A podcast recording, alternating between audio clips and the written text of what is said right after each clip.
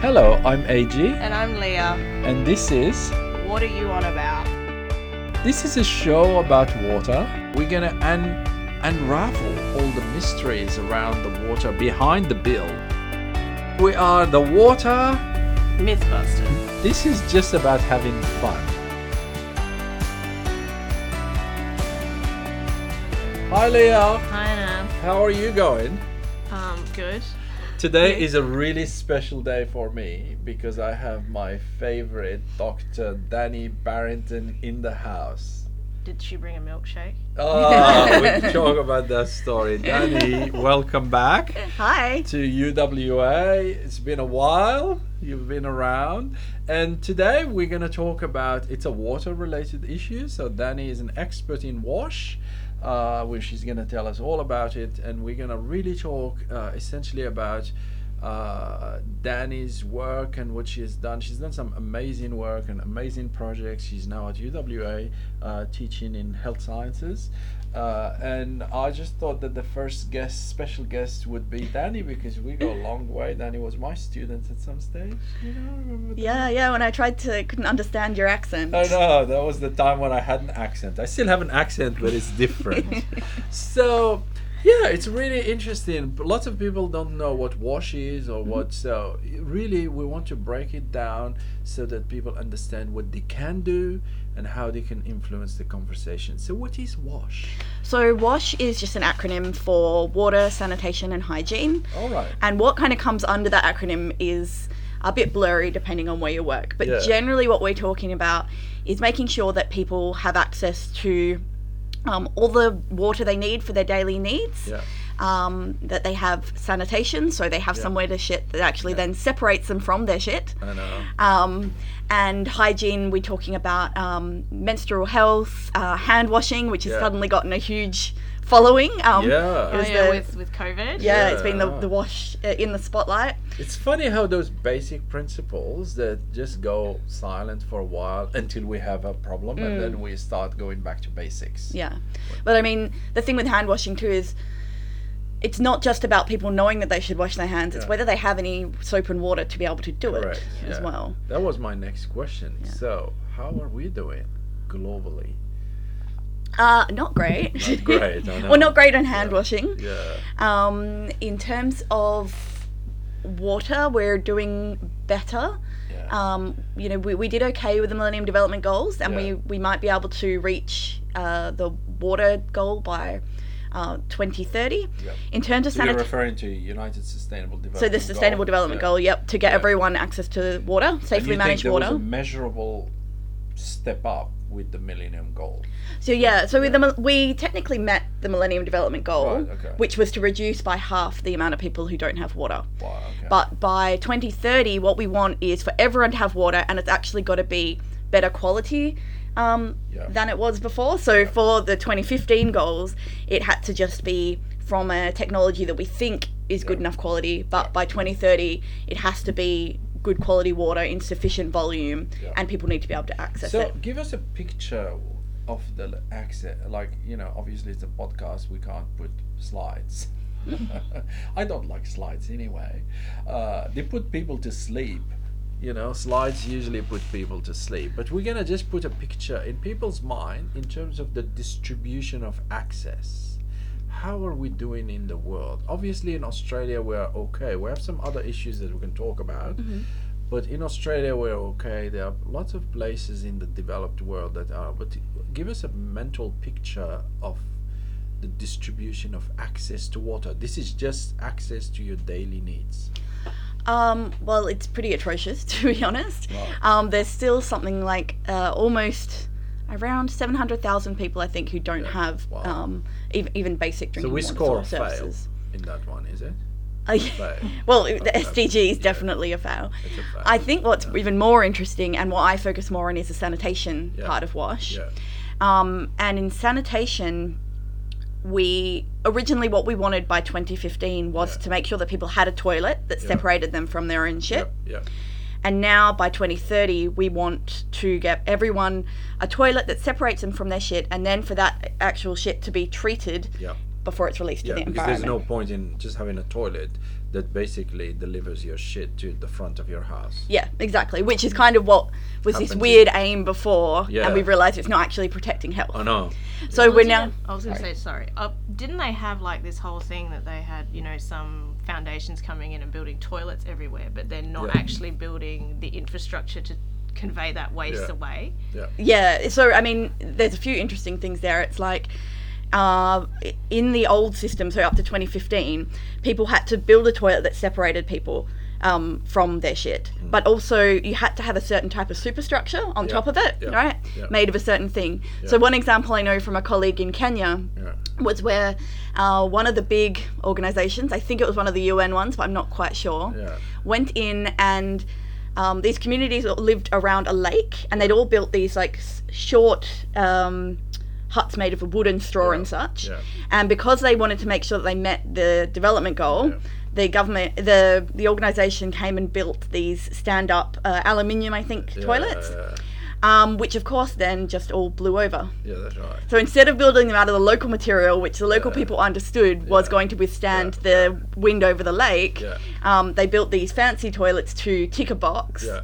which then were absolutely useless. Useless. So not taking into account any of the local knowledge or what the actual point Yeah. Of sanitation is. Add to the fact that if you take a European toilet to uh, another culture, people will not use it because that's not they're not culturally um, used to this kind of toilet. So the issues are more complex uh, than uh, anyone can possibly think or imagine. I mean, I know we went on and on about how important is it to have sewer systems and infrastructure because you take that for granted. oh yeah, and even in Australia, we haven't met the goal for Oh, I know. sanitation, safely managed sanitation. Exactly. People will be surprised because Yeah. you know because they know that at their house in the city they can just open the tap and it flows and flush the toilet and it goes. Mm. But there are lots of places that don't have adequate access. That's really the key element here. Mm. All right, so this is uh, um, a bit depressing, but where's the hope? Where is the hope?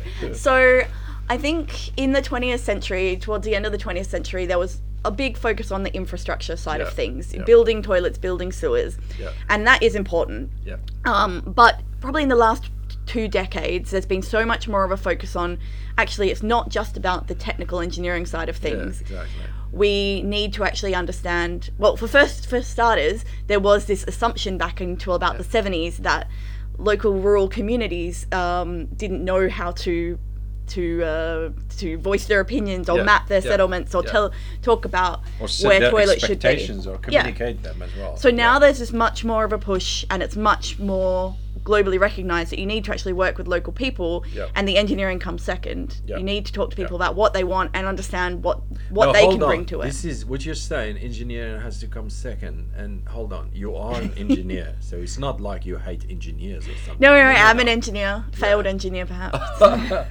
but but really importantly, I mean, I see that a lot in the work that we do with even our students. We say, well, give us the best option or the best solution, and often it is a social or education mm-hmm. approach or cultural that even engineers starts to be to understand that the technology is available.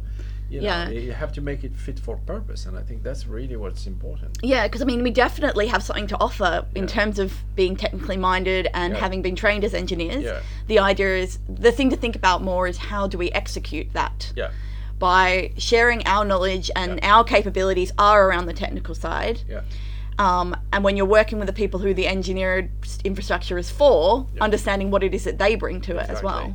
And the solutions, uh, if you come to people with the solution, they're usually not really the right solution. Not engaged They're either. not engaged. So I just, uh, you know, if you can remind me of the story, you told me a story that I keep telling. Um, everywhere I go, I tell this story that you told me. I'm gonna remind you in a minute.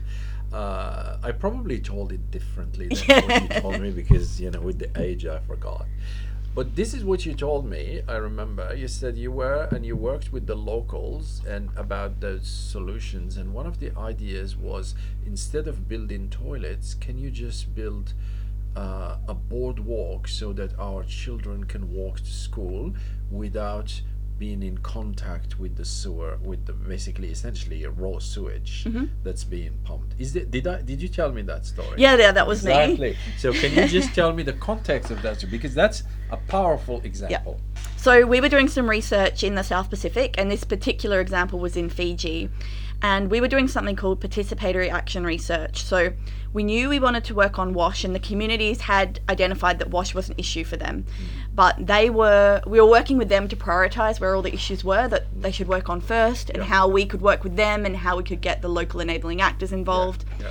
And one of these settlements was tidally inundated. The mangroves next to the community had been illegally cut down, so the tide was coming further in. Right. The tide was mixed with industrial Yeah, waste. Which means that it mixes everything. When water comes in, it inundates and Everything, mixes yeah. everything. Takes everything out. the good and the bad. And then, like we were talking about in terms of toilets that separate you for a few Mm. minutes, very much in these settlements, it was people had these improved toilets. They were considered improved Yeah. and counted as such. Yeah. But really, once they flushed the toilet, the shit was literally just going outside their house Yeah. or into a drum next to the it. house, which I've then was just filled with the waste, the Yeah. industrial effluent and things. Yeah, I've seen it in so many places where you know, like people's front houses are actually you have to basically step on the shit before getting into someone's house. So, So people had a toilet to use, yeah. um, but then what was happening was their kids were walking through yeah, this um, yeah, toxic soup, what do I call it, typhoid yeah, soup, yeah. Exactly. um, to get to school and things. So for them, they they wanted to improve the toilets, but also what they thought was going to be probably more useful for them in the short term was to build a footpath Yeah. and dig some drains. Yeah. So they the community came together to dig the drains. Yeah. Uh, then in terms of the footpath, they worked together to put together a proposal where they said, well, each household will pay for a certain amount of um, cement for Yeah. the path outside their house. Yeah, yeah. And we'll get donations from outside of old concrete that we can make the stepping stones kind of thing for, yeah.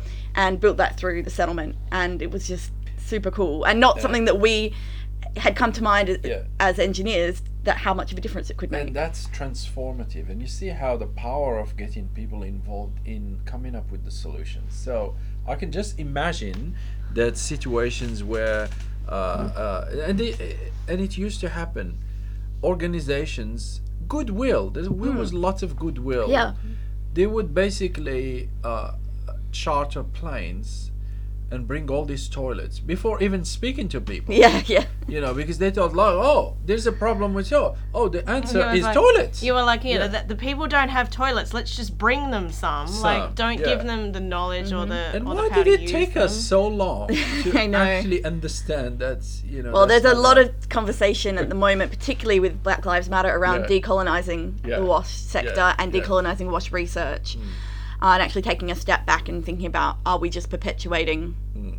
what's happened in the past? Yeah. And as you say, lots of goodwill, Yeah, but are we yeah, actually going about yeah. things in the and right money, way? And money being wasted in a sense, Yeah. you know, as opposed to say empowering local NGOs, non-government organizations to come up with solutions, empowering them, tra- you know, training the trainers, do, doing all that work to come up with those small solutions, you know, that work for the local le- level. Because you know, for a long time, I think it's an engineering problem. Engineers thought that the economy of scale, you have to make things bigger, and we don't necessarily believe that small interventions can lead to a goal Yeah. which is wrong because you can have a number of multiple small interventions that will give you the outcome that you want if you Yeah. get the people involved especially in water and sanitation Yeah, and there's some cool stuff going on in Durban. Actually, my good friend Dr. Be- Dr. Becky Sindall Yeah.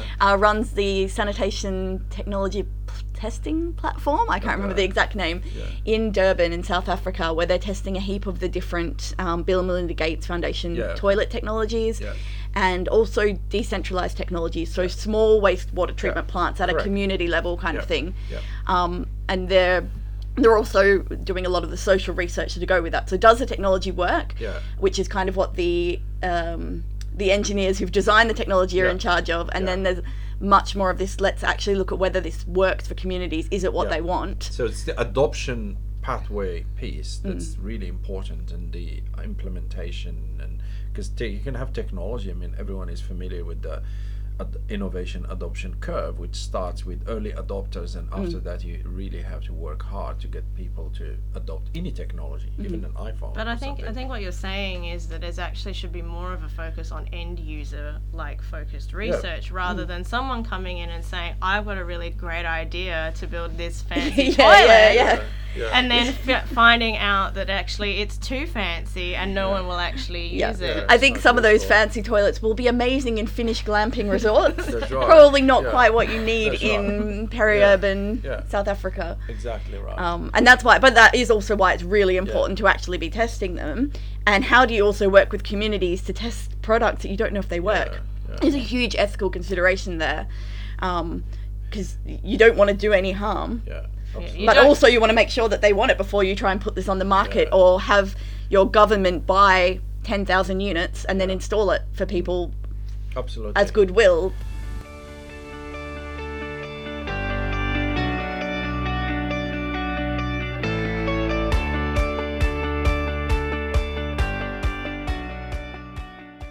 So where are those hot spots? Like if we were to, like we had to intervene, give me the top three places that would need some really serious uh, intervention to bring them up. Because you said like we we halved the access, so we still have the other big half. Is it focused in hot spots or is it spread across the world?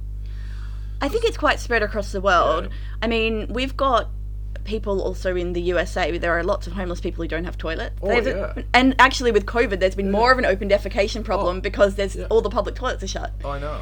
Um, and also, who's I was talking to someone who worked on the railro- railroads, like nowadays, not Yeah. olden days, in the UK, and was like, "Yeah, there's no toilets for the for the staff, Yeah. so they all just go and openly defecate Exactly. on the railroads or next to in the bushes Yeah. or whatever." So people don't realize that this is something that could come back. Uh, Oh uh, yeah, and I mean, it's still well, everywhere. it still exists in so many yeah, places. yeah. And if you ask people here, you know, you go camping, what do you do? You're like, oh yeah, I squat in the bush. Yeah, it's like, right. yeah. Yeah. and and even in the um, a lot of the the Hindu scriptures, actually, specifically are. Are, tr- are teaching people and have taught people over millennia that you need to shit away from the household, Yeah, away from people yeah, to protect their yeah, health. You don't shit where you eat. Yeah, That's and so even though there's they get so much, uh, th- there's so much racism I think around. Indian people and saying oh well they they shit in the open and they're, they're animals or whatever. Actually, they're trying to be really smart about That's it. right. Um, and now I guess it's when you don't have the option because it's so densely populated. Yeah, that's when it becomes an yeah, issue. Yeah, so it's an issue of densification that was gone, Hmm. you know, badly. And I think, uh, and and, and you're right. We're nobody is really fully protected from from things like open defecation or you know sewer system being blocked and backing up to their houses and whatever. Or it's, uh, sewer overflows into rivers, Se- sewer and, and people are always like, the- yeah. "Oh, well, look, it was an um, something bad happened. What's the word? Like it was a um, a malfunction." You're Yeah, like, "No, yeah, that's yeah. exactly what the sewer overflow is designed to do." That's right. Yeah. There is, it was designed to do. It was if actually designed to overflow Yeah, yeah, that's in the right. need that it. Yeah. In the, Event. in the event that it needed to overflow, that's right. like don't be Well, so surprised. by. Exactly. but there's like also like extreme events that we oh, see Oh, a lot for with sure. with climate with precipitation. Mm. Even in Western Australia, even Yeah. in lots of places, there are lots of there's places that's supposed to overflow. We know of. In terms of wastewater overflow once a year, they overflow in once a month in mm. really high rain season. So that that's that means something about how we design these things, right? Yeah. And the capacity and all of that. But that's a discussion for another time because I I, I think you're gonna come back. You're gonna, you're gonna be a regular guest on this on this program. But uh, you know, so uh, tell me about your you know what took you to the what where where is your passion? I'm gonna tell a story again. A few years back, we're not gonna say how many years. A few years back, you were in my ecological engineering class. Remember? And and uh, you know I suddenly this suddenly realized that the energy in the room was another kind of teacher that I am. If the energy in the room is low that my energy is even lower.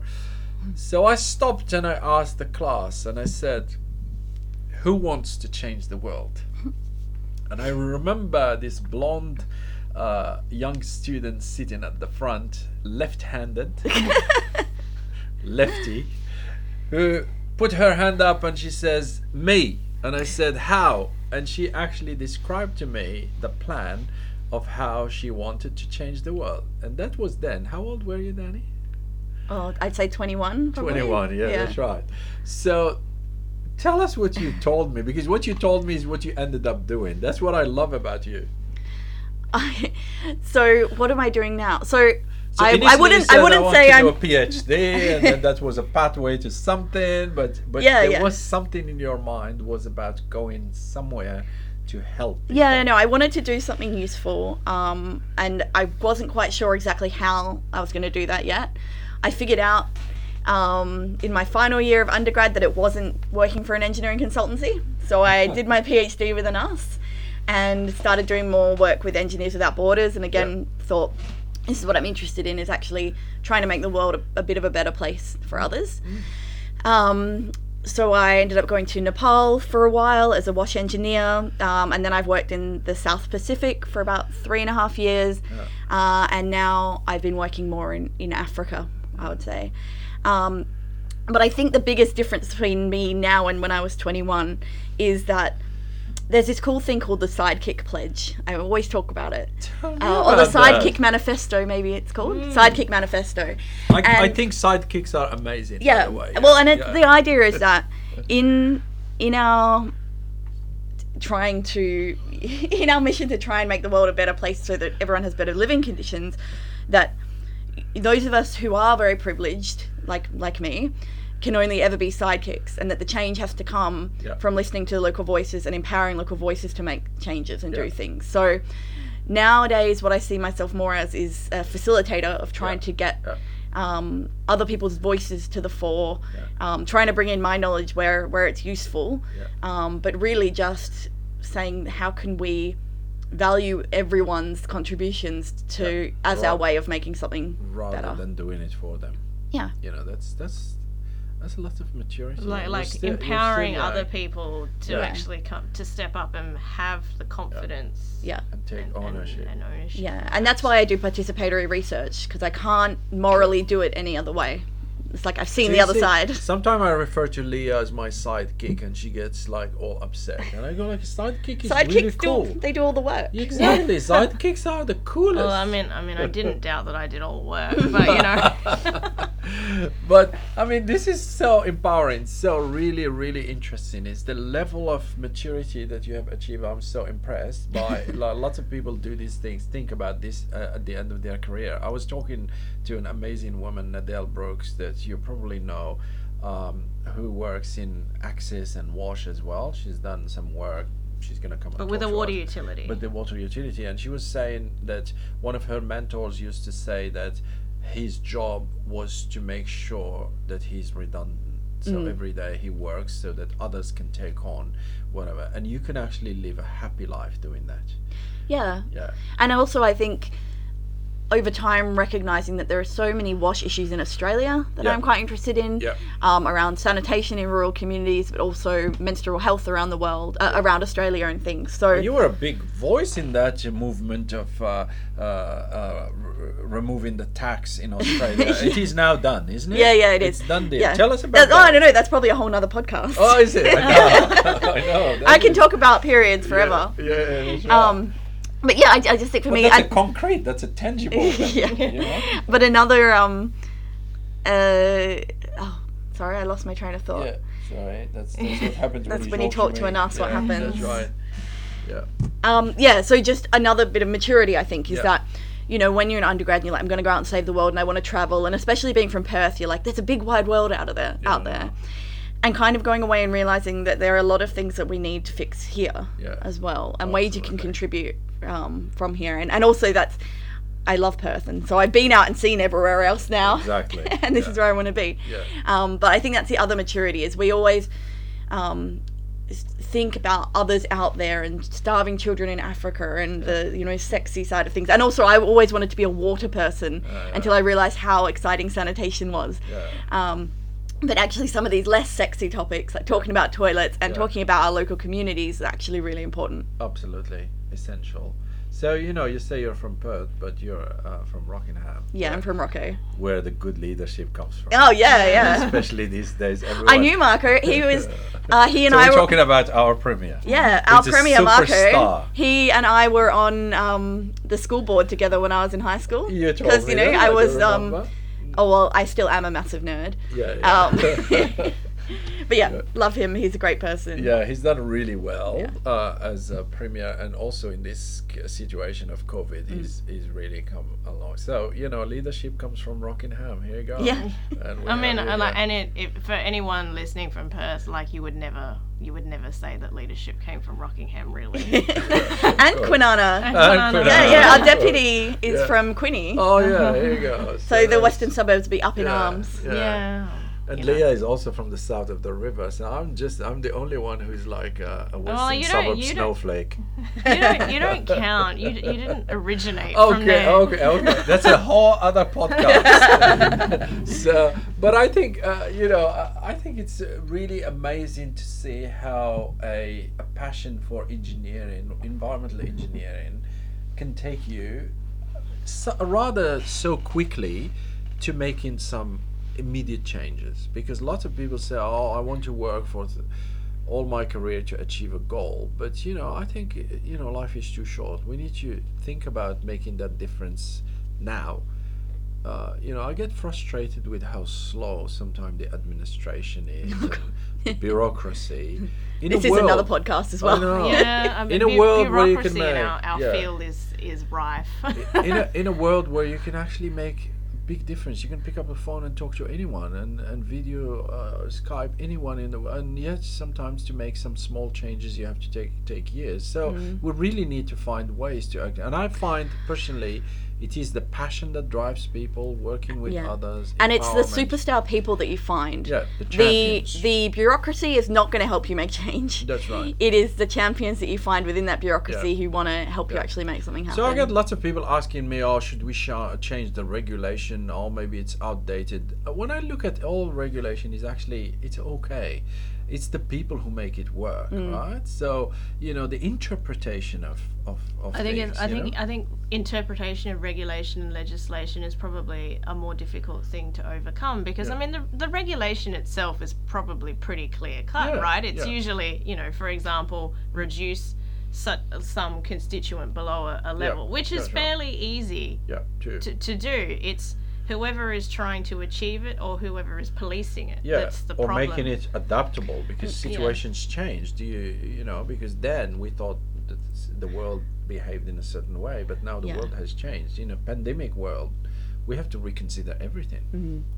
and I think too in terms of like like the World Health Organization gu- drinking water guideline levels. You know, they're only guidelines. The actual levels are different in each country. Yeah. and that's because it is a risk-based approach because you've got to figure out how much you can spend Yeah. to reduce That's right. what kind of technologies you can use what people will put up with uh, as well as of course that health Yeah. side of things and L- it, it is about the grey lines and making it work Yeah, that's right, and pushing those boundaries. But there is also now the other layer that we, you know, we may look at the cost of technologies, but we there are some technologies that are greenhouse gas um, bad in a way or expensive, so which lead to basically impacts on climate change. So there's more considerations that need to go into decision making. Uh, both on the short term and the long term to, to find that balance. It's not anymore about the cost, it's about the cost to the environment, the cost to people in the long run. Because if you get the cheap technology, but it ends up being the most, um, you it, know, it, it can be really energy hungry. overwhelming though It does.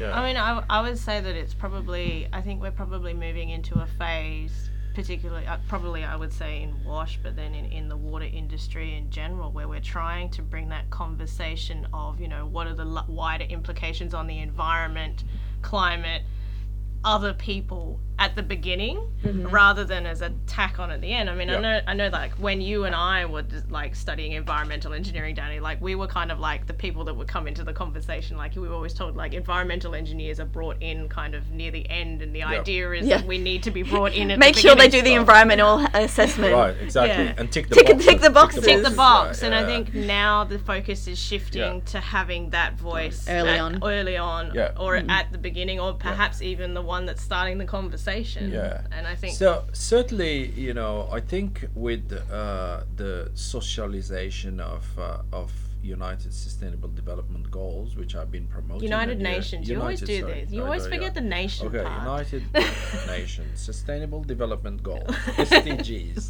Um, uh, I think people started to to try to empower themselves to look through those lenses, and I think that's going to be a good uh, in the future because I do remember 20 years ago the sustainability conversation was basically compliance based. Yeah. So I do remember we use in any form. The government at some stage just put up these forms. In any project that you put, you will have like three boxes: environment, economic, social.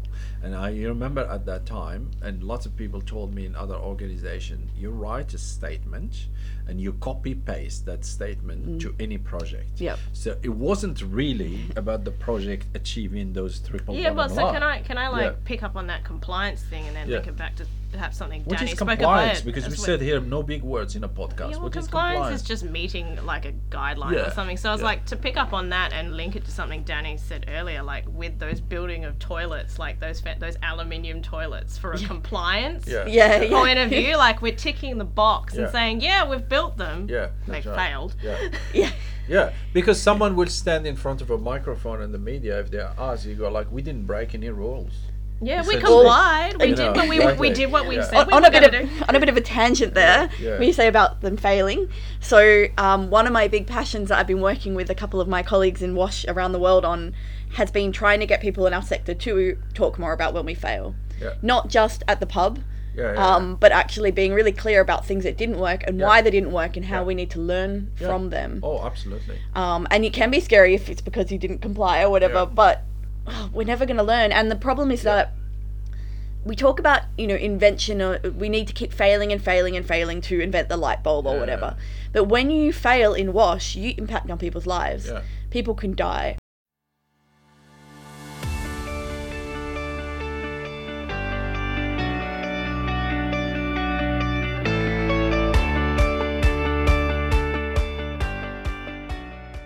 Why do you think people are afraid of failing or they don't share the idea of failure? Why do they not share those ideas? Like the stories where they well I, I think part of it is popular. is feeling Yeah. a self-esteem Yeah. thing Yeah. and um, feeling like you you can't Yeah. talk about it for that reason Or, or writing a paper, hey, people, we failed. It's not really something you like to publicize, Yeah, right? I mean, I yeah. feel I feel like I get this question from students because Yeah. you know, like these days, like people are always afraid of failing. They're Yeah, always like yeah, af- like afraid of taking that step. And I was like, I think failure is a gift, really, Yeah, and that's if something- yeah if you're privileged enough to be able to fail yeah. If you're right. privileged enough to be able to fail, you should also then be intelligent enough to realize that that is something that's given to you to learn from. That's right. And you so, know, what do you guys think about this notion of this jargon of fail fast? Or fail really- forward. Or fail forward. Yeah, it's a good one. uh, depends what it is Yeah. I um Don't I spend your time fail slowly. Just get well, it, I mean, get I it mean, it, I, I mean, if it's a crazy idea and you're like, okay, well, I have to get it out of my head that Yeah. you know it, it is good to fail fast Yeah, in that sense, yeah. like because then Test you something. because then you've based you've you've dis you know like you've disproved that notion Hmm. that you had that stuck in your mind that failing fast or yeah. is is good. So but- that's actually quite dangerous because most of the time, what what happens is when people think they've done the wrong thing, they try to cover it up. Yeah, so we need to try Yeah. new things. Yeah. When we're trying new things, because that's the only way we're going to make progress. that's right. When we try new things, we have to really think about the ethics of whether Yeah. we what we're doing. And by ethics, I don't mean the form with Yeah, the boxes. that's right. I mean the actual ethics of what could happen if this yeah, doesn't work. Yeah. Um, we have to figure out what we're going to do if it doesn't work. Yeah. And then when it doesn't work, if it doesn't work, actually tell people Yeah. that So they don't. so that they need to try it again Yeah, with right. someone else. And I think, yeah. and I think there's also a bit of fear in our failure in our sector, probably in all sectors, because there's so much donor money involved, and people are worried they'll get blacklisted if they talk about Right. not doing well. Okay. I Um, but I mean, the only way that you can improve is to fail. Yeah. And to and to and, and learn from it. Learn, Well, I mean, le- like, the- lesson learned. like I think Yeah. I usually tell students the example, like if you gave up on trying to walk when you fell down when you were a toddler, you'd be crawling. You, That's you would never have learned how to walk. So, That's correct. Well, So- yeah, I'm, I'm giving a talk to early career researchers in a couple of weeks, and I'm going to focus on all the jobs I didn't get and the grants I didn't Yeah. get. Because you Yeah. can see my CV and say, oh, look, she's ended up back here, Yeah, but yeah, like, yeah. here are all the tears Yeah. along the way. That's right. Well, so That's I was just thinking of failures, and you brought up wash failures, and, and a thought in the back of my mind, like, do you do you ever have that fear in the back of your mind that you will fail so badly in a wash initiative that the community will just be like, no, this is not worth our effort. Oh, for sure, and that happens all the time. Yeah, Um, and it's also about because I do this participatory type of research, you have to build rapport with communities and say, Yeah. well, we're going to do this, and we can't guarantee that it will work, together. and we've got to do it own- together, and we have to risk. all we have to own Share the risk. yeah. So that's what I- kind of uh, what comes to my mind is that initiative that the government of Australia started at some stage around the insulation of houses, and That was something a went re- that was a wrong, great yeah? So the idea, the idea, the idea was it's it's a good one, right? Yeah, it is So, a good one. You know, so if you subsidize uh, houses, uh, people to insulate the houses, then uh, essentially you will save on energy significantly. Mm-hmm. yeah. Uh, but then uh, you know accidents happen, tragic accidents, like really sad. It killed the program. Yeah, like I think it was, uh, Yeah. was it the flammability of Yeah, the insulation yeah. and stuff. But Yeah. the, because another one, I suppose. so the idea itself was fine, but the execution wasn't. well, I, I can give you like a yeah. An example that's kind of the opposite of that. That was actually a real success, but in an, in actual fact is kind of a failure. Yeah. So the Australian program for solar panels on Yeah, roofs yeah. has been a oh, massive yeah. success. Yeah. Such a massive success. Depends how you measure your success. That's That's, yeah, another I'm thing like, you I have to was like, uptake by the public has been huge. Yeah. But the problem is, is that now we have all we don't have the right infrastructure to take To on support it. to support Yeah, that. So you yeah. know, there's there's so much energy being produced from these per, Yeah. like household solar That panels is becoming a risk. that it's becoming a risk to our power networks because Yeah. they're not built for that. Yeah, and because there's no one paying for the power grid to actually upgrade the power grid. Yeah, so- because uh, that those investments are huge, and, and I think because well, why? Because we're thinking centralized systems. If we start thinking microgrids and my both Yeah, for I mean, water I and energy, conversations will I, open. th- I think there it's perhaps just the short sightedness of saying, okay, you know, like the short term, you know, gain here is Yeah. yes, everyone's going to take up Yeah. solar panels, but you forget about what are you going to have to do for like future planning. So I suppose like thinking a little bit more than I don't know five years in advance. Like you have to think of like Beyond the s- political cycle. yeah, That's like right. you have to think of like the succession of what's going to happen after Yeah. that. And I mean, Yeah. we've, we've had conversations about succession planning. Like I it's the same kind of Yeah, thing. You know, like So what what does what does what should the picture look like? You know, ten years and from now. and what could happen. So these Yeah. things we've been talking a bit about with the wash failure stuff is doing pre-mortems of your project and Mm. Yeah. Mm. saying here are all the ways it could fail that we can think of at the moment and what we'll do if that happens. That's um, like risk assessment. I mean, it's yeah. a blunt way of That's all it like, is, yeah. You know, we do a risk assessment and we look at understanding our risk because lots of people say you have to take risk. Well, I don't think you have to Is take there- risk. is there enough, You like- have to understand your risk profile. Yeah, but then, but then as well, like making plans that I suppose have some level of flexibility Yeah. in them, so Yeah. that you can adapt them if you do Adapt, fail, Yeah. Or like, Mm-hmm. or that can easily be tweaked along the way. Pivoted as Pivoted, the, the yeah. new No. term with Yeah. COVID times as we pivot. As we pivot. That's a great one. So, look, we talked about bad news and about failure. What is success? Give me a success story. Let's finish with the success, Success story. story. That the your your mic drop moment in your career so far. Oh, okay. I'm sure there are, there would be. where I felt I did the most useful stuff was again a community in Fiji, and um, only a few of the houses. So this is an informal settlement. Yeah. Only a few of What the do you houses. call inform? What does it mean? Pick, give us a picture of so it can mean different things in different Yeah, contexts. yeah. In this case, the land was, I think it was government land, yeah. Uh, and people weren't supposed to build on it. Okay. But also, in in Fiji, they were quite. The council was quite. Um, they recognised that people were living there. They were Yeah, living yeah, there because yeah. they wanted their kids to go to school in the urban centres. They wanted to make enough money for that. Yeah. So it's very urban kind of. Yeah, and so they first of all they can't have sewers because technically that you can't have sewers. It's flood. It's waterlogged land. Yeah. Um, but bec- particularly because there is a um, there is a hum- the human right to water is enshrined in the constitution of Fiji. Okay. Um, so for starters, in this community, a few households had a water supply, like Yeah. a water meter from Water Authority of Fiji. Yeah. Um, and then from there, they had pipes running all through the community, through the typhoid soup. Yeah, that's right. Um, uh, and then split off to different households, and Yeah. people would buy water off other households, and some people would yeah. be charging more than others. So they have their own little co-op system. Yeah. Yeah. Um, but really, it turns out that once we got the community and we got the water authority um, and we got the the local council and such all in the room, it worked out that in that community everyone was actually entitled to their own water meter. Um, If not free installation, it was very reduced Yeah. uh, fee for them. Subsidized. And so, but they didn't understand or they didn't know that they were entitled to that and they Yeah. didn't know how to fill out the forms and things. Yeah. So, actually, all we really did there was we worked with um, bringing the people, bringing the various actors together to fill out the forms to get everyone the water meters that they were entitled to. Yeah. Um, and then the local chairman of that committee there, he sorted out who was getting their meters first, who needed it the most in terms of, um, you know, did they have small children, that kind of thing. And we got water connected to almost all of the households in that community without me doing any engineering Yeah. um, or really anything Yeah. except bringing people together and kind of helping understand where the issues are. But it's that immediate impact. But then, but that's, Yeah. that, Yeah. that, I guess, suppose you find out a lot of the time it's just getting the right people in the room. Exactly, yeah. There was no need for us to, we didn't have any money to do infrastructure anyway Yeah. in that project. Um, the trust as well because if you inspire trust i think there's people feel comfortable making decisions or talking to people that they trust Mm.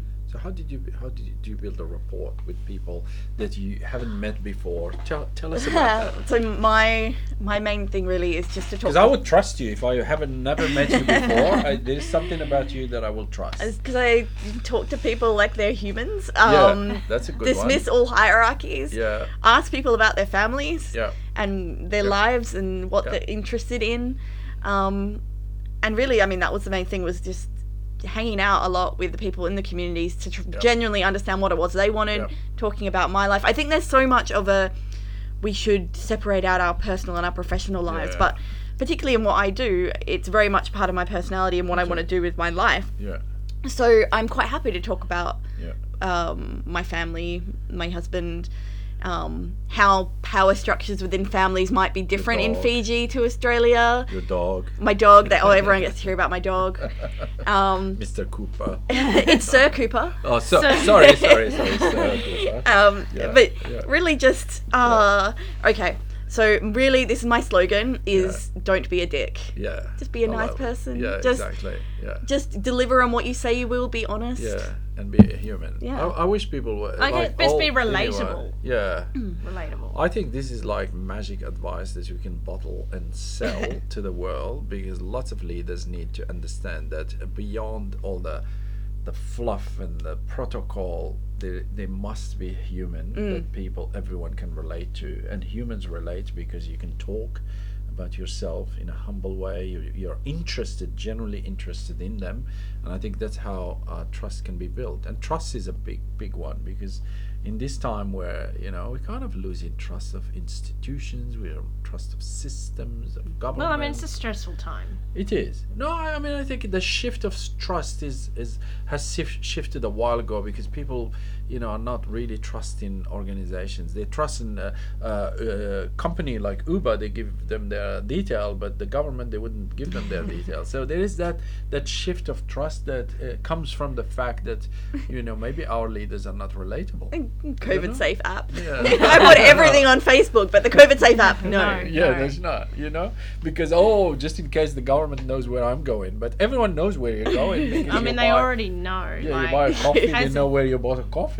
I mean, like, you don't you think your bank is like tracking where you go? Yeah, you could right. like, you know, Yeah. it's it's silly. Yeah, But so if Danny gives me a gift of like two thousand dollars now that she's rich, Oh, how am I will rich? Doing The what? government- you know Toilets don't happens? make you rich, the guys. government goes into my account and they go like, "Excuse me, where is this two thousand dollars from?" And then Danny will have to write to me a letter to say that was a gift, and and I, you know, and I didn't work, didn't do some illegal work or something. It's really, I mean, like you can't really Okay, hide. we- You're we getting we- off topic here. Yeah, uh-huh, so we're, we're way off topic. Just just in case you get any ideas, you don't get into wash or the water industry. I think to make money. No. And we we do it to make a difference. Of course. and we don't bribe people. and we don't. We definitely don't Yeah. bribe people because Yeah. you know everybody deserves water, and this it has shouldn't been- it this- shouldn't be yeah. it shouldn't be a, a really crazy process Yeah. to get there. yeah. This, this has been so much fun, Danny. Uh, Please come back, Danny. such Danny. A pleasure to have you. Uh, what are the next topics we're going to be talking about? we have- Period, at least. Periods, Period. menstrual health for yeah, sure. Yeah, this is this is. A Uh, we can I- talk about incontinence as well. yeah. Oh, that'll be okay, cool, yeah. that's another, I also yeah. think that we It's really- a water-related issue. Yeah, but we but I think we also need to enlighten our viewers as to the milkshake reference that I made earlier. Oh yeah, that's right. Oh, okay. So when I can you tell was- us the story. Yeah, yes. so no, we'll leave that for another time, Danny. Oh, okay. We'll leave that for another. Time. It'll be a good opening for your next visit. Okay, Okay, cool. Yeah, that's a good one. So we'll leave it there, guys. All right. Thank you so much for listening. Thanks, everyone. All right. Boom. We finished this one. Bye. Yeah. Bye.